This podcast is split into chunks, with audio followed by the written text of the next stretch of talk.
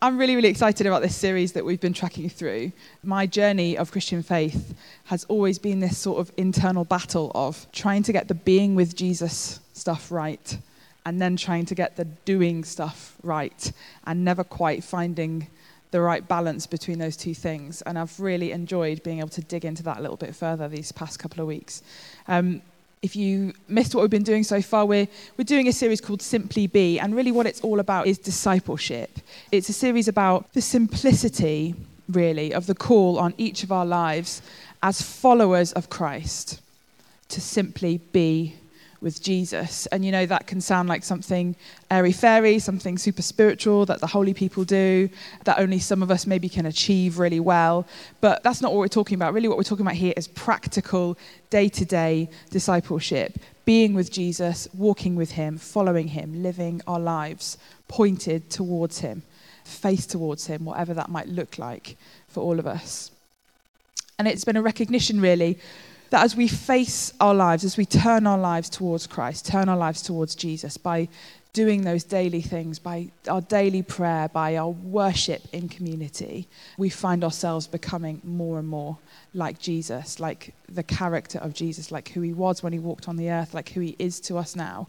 We find ourselves becoming more loving people, more joyful people, more faithful people as we turn our lives towards Christ and as we spend our time being with Him. And last week we talked a little bit about that transformation. We talked about becoming more and more like Jesus, and we used the word transformation in that. And we spoke about the fact that transformation is something that is possible, it's something that can and does happen. We spoke about the fact that, as well, transformation is practical. It's something that we can measure. It's something that we can see in our lives day to day. You know, it's not um, something that we sort of hope is happening, but we're never quite sure if it is. We can see transformation happening in our lives, and we can see it day to day as well. You know, this isn't something that um, we sort of sit hoping for, and then one day it miraculously happens. Rather, it's something that happens during our daily journey with Christ. We are transformed to become more like Him. You know, we have this amazing transformation that can take place, which we can taste and touch and see and measure in each of our lives as we go about the day to day task of turning our lives towards Christ, following Him, and being with Him. So today we talk about doing the things that Jesus did. You know, we talked about being with Jesus, we talked about becoming like him. And today we talk about doing the things that Jesus did. I wonder what that maybe brings to mind in your head when I say that.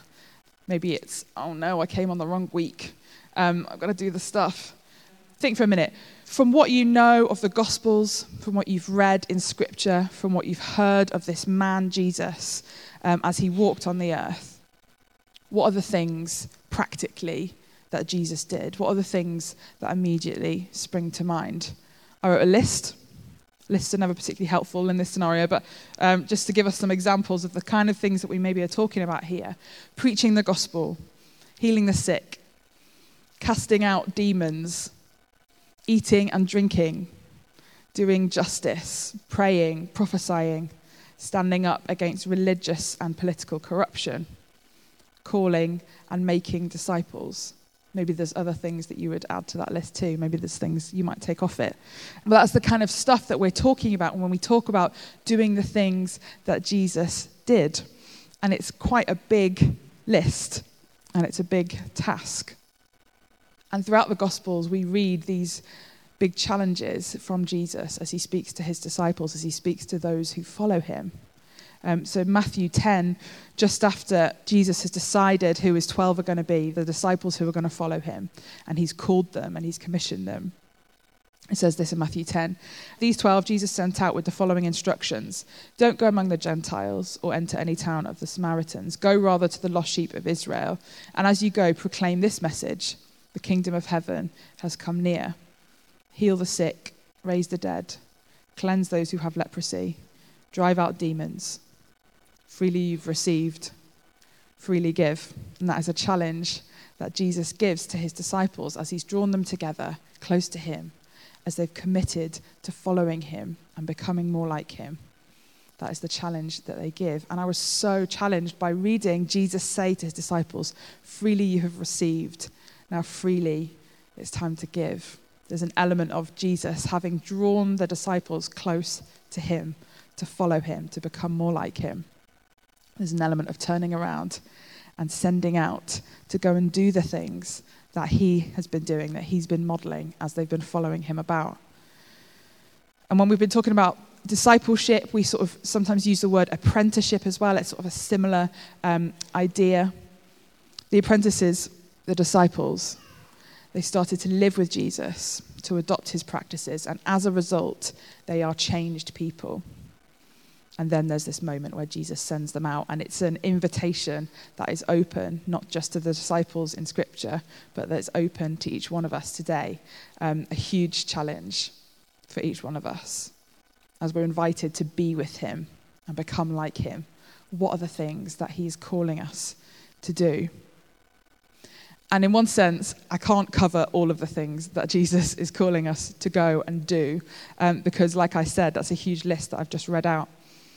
But in another way, I wanted to give us today just some really practical pointers, just some things that we can do, because this stuff can feel like such a weight, can feel like such a burden, can feel so heavy on each one of us. You know, we, um, we love being with Jesus, but we always have this sense, or at least I do, in the back of our minds, like, oh, I need to be doing that thing, or um, I need to focus more on this thing, or the doing isn't really happening.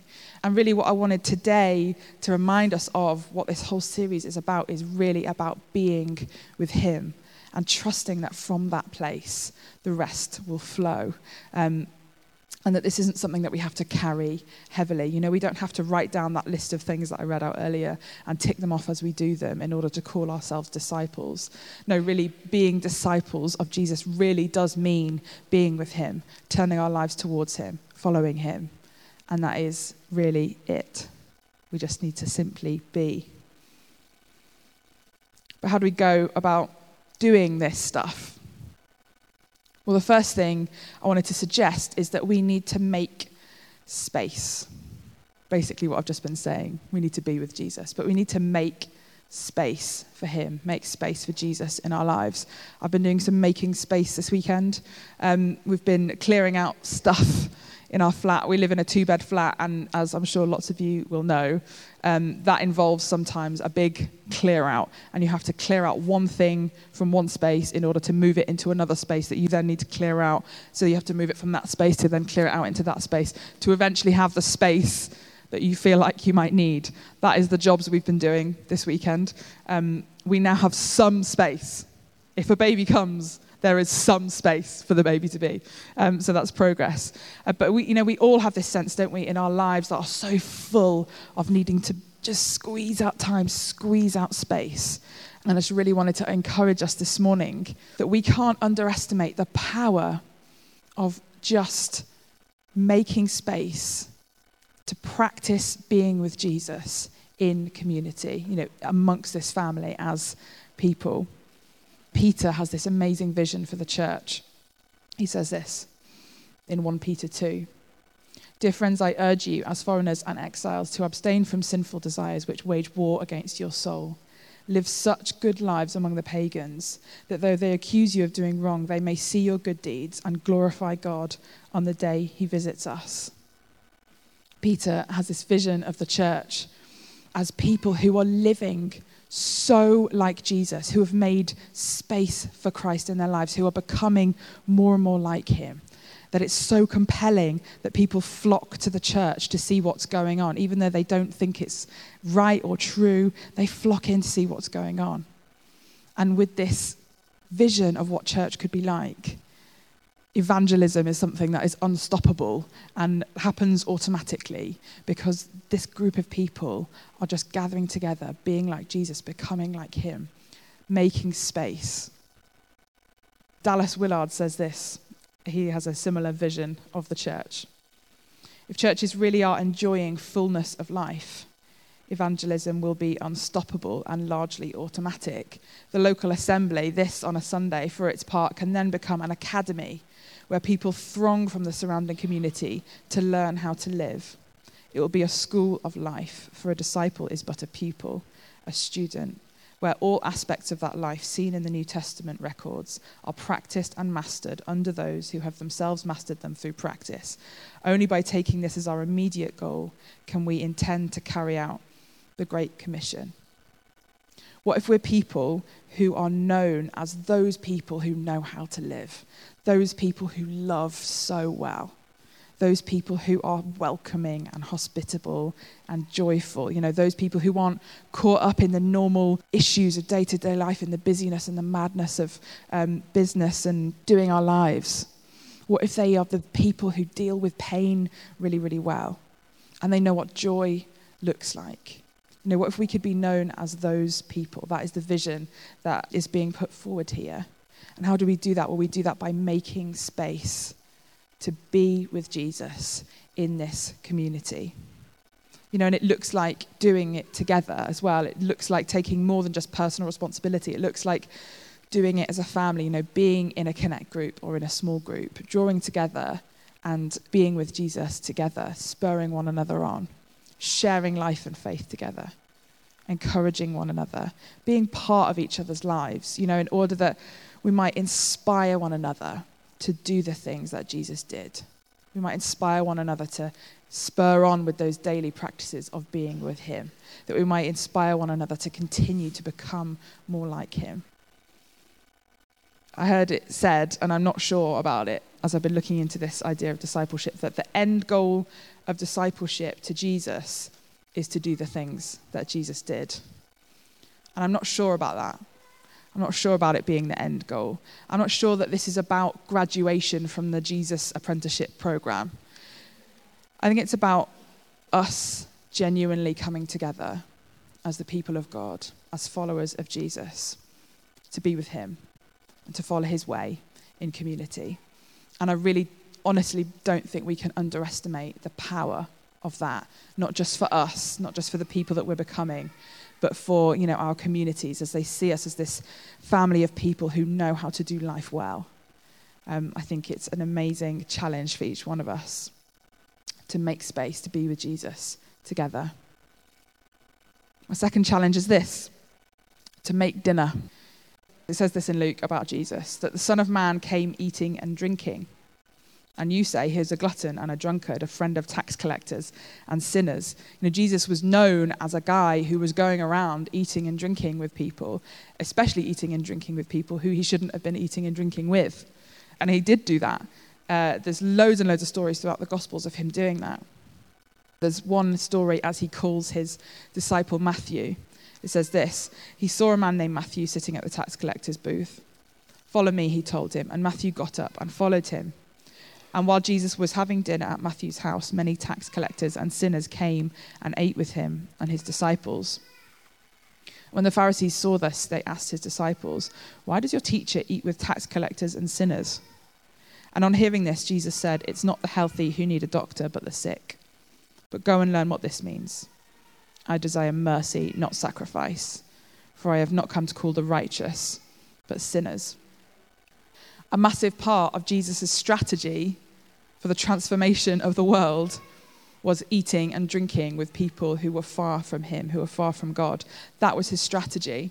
It really, really was. If you read the Gospels, genuinely, Jesus ate and drank with people who were far from God. So, my challenge to us is to do the same thing. If we're going to do the things that Jesus did, a great place to start is to invite people to eat and drink with us as we follow him, as we learn to do the things that Jesus did. And this isn't a cop out. You know, having fun with others, inviting them to join in with our lives, having dinner with people, you know, going for coffee with people, it's not a cop out. Jesus did it. It was a massive part of his strategy for transformation. And in the same way, it's something that we're invited into doing, something so simple. We all eat and drink, and we can invite others to become part of that. And there's something so intimate, so special about it when we invite other people, those who have different ideas to us, those who have different priorities to us. We invite them into our lives to share a meal with us. It's an amazingly powerful thing, and we see time and time again in the Gospels. Um, not only does it transform the people that Jesus eats with, but it also transforms those who look on and say, Why are you doing that? Why are you eating and drinking with those people who are far from God? I wonder if you can think, even now, of someone who in the next couple of weeks you could invite over for dinner or go out for coffee with or share a communal time with, share some food or drink with. And I'm not talking about needing to have a prepared gospel speech that you need to take to somebody and when you invite them for dinner. I'm not talking about that. What I'm talking about is the opportunity that each of us have, wherever we're at, whether you can cook or not, it doesn't really matter, to invite somebody into your space where you are eating, where you are drinking, and invite them to become part of your life, to become part of your journey. It's an incredibly powerful thing. There's intimacy in it, there's a sense of inviting others into our lives to join us, to become part of what it is that we're doing as we learn daily to be with Jesus and become more like him. So, who are you going to invite? Who could you take for coffee? What needs to change in your life in order that that could be something that happens? You know, we are full, like I was talking about making space. Our lives are so full. Where could you make space in your week to have dinner with somebody? The third thing is let's make time. So, make space make some dinner, make some time. Doing the things that Jesus did isn't something that we can schedule into our diaries. You know, we can't say, okay, Wednesday afternoon, I'm preaching the gospel. Thursday morning, I'm casting out demons. I'm going to have to change that to Friday actually because I've got a meeting. We can't, it's not something we can do, it's not how it works. When we read about Jesus' life in the Gospels, when we read about um, the way he lived his life, that's not how he lived. You know, Jesus was ready to be interrupted. And in the same way, I think that that is something that's so true for us. We need to make time in our lives, make ourselves ready in order that we might be interrupted. I've been walking home this week from nursery with um, my two and a half year old. And that is a long journey. It's actually not a long journey, but with a two and a half year old, it is a long, long journey. And the reason why it's long is because Sophia likes to stop and make a comment about everything as she walks along the road. When she sees like a ramp that goes up to a house and then some stairs that come down, she wants to run up the ramp and walk down the stairs. She doesn't want to walk along the street like a normal person. You know, or when she sees people coming along the street, she wants to make a comment about what they're doing. She wants to tell me that they're running or that they're on a skateboard, or thankfully, there hasn't been anything offensive yet, but it's coming, I'm sure. She wants to tell me about the things that she can see that are happening. You know, when people stop, when she sees a dog, for example, it's like a 15 minute occasion on our walk home because she's ready more than ready to be interrupted by the things that she sees going on in her life on the street. You know, she has no agenda of where she's going. She has no idea that I'm thinking, we need to be home soon because you need to get in the bath and get into bed and all that routine, routine, routine. She has no concern for any of those things because she's just ready to be interrupted, ready to see what happens as she walks along the road. And couldn't we all do with being more like that? Like, we all have schedules that we need to follow, and schedules aren't a bad thing. But when we become slaves to them and we don't make time to be interrupted, it means we miss out on some of those amazing moments in life where Jesus stuff happens. You know, where we have those beautiful interruptions that people um, spring into our lives. You know, when somebody starts to talk to us, or when um, we're in a shop and uh, we're buying something and the shopkeeper clearly is up for a chat and we just haven't quite got the time to go into it. Or you know just any of those sort of life moments. I'm sure you can all think of one where you've just had that moment but you haven't got the time to stop for 5 minutes. And that's not to lay any guilt or burden on any of us but just a challenge for each one of us. That as Jesus walked on the earth he made time to be interrupted. What do we need to do to make time to be interrupted by those beautiful interruptions that Jesus brings about in our lives. You know, and as we do that, doing the things that Jesus did becomes something that is natural, that flows from us, that flows from who we are, just because we've made the time to be interrupted by those things. So, how can we do the things that Jesus did? Well, we can make space. We can make space to be with Him in community, to become that amazing place that people look at and want to be part of. We can all make dinner, or at least coffee, and we can make time to be interrupted by those amazing, beautiful interruptions that Jesus brings about. And you know, if we do those things, I think it's pretty likely that we'll be satisfied people doing the things that Jesus calls each one of us to do as we spend time with Him and as we become more like Him. I pray for us. Heavenly Father, I thank you that you sent Jesus to show us practically what it looks like to live like you. And that the example that you set us for how to live is the best way to live, the best way to be human. And Lord, I pray that you would continue to challenge us, Lord, to inspire us as we commit to spending more time with you, more time being with you. That you continue to transform us, Lord. That you continue to help us to make space for you. And Holy Spirit, would you fill each one of us? Would you bring us awareness of those beautiful interruptions that you provide us with all the time? And would you give us the energy that we need to make time for those things? To take the lead from you, Lord, and to do the things that you called us to do. Do the things that you did when you walked on the earth. And Lord, when we may we see transformation in our communities as we do that. In your name. Amen.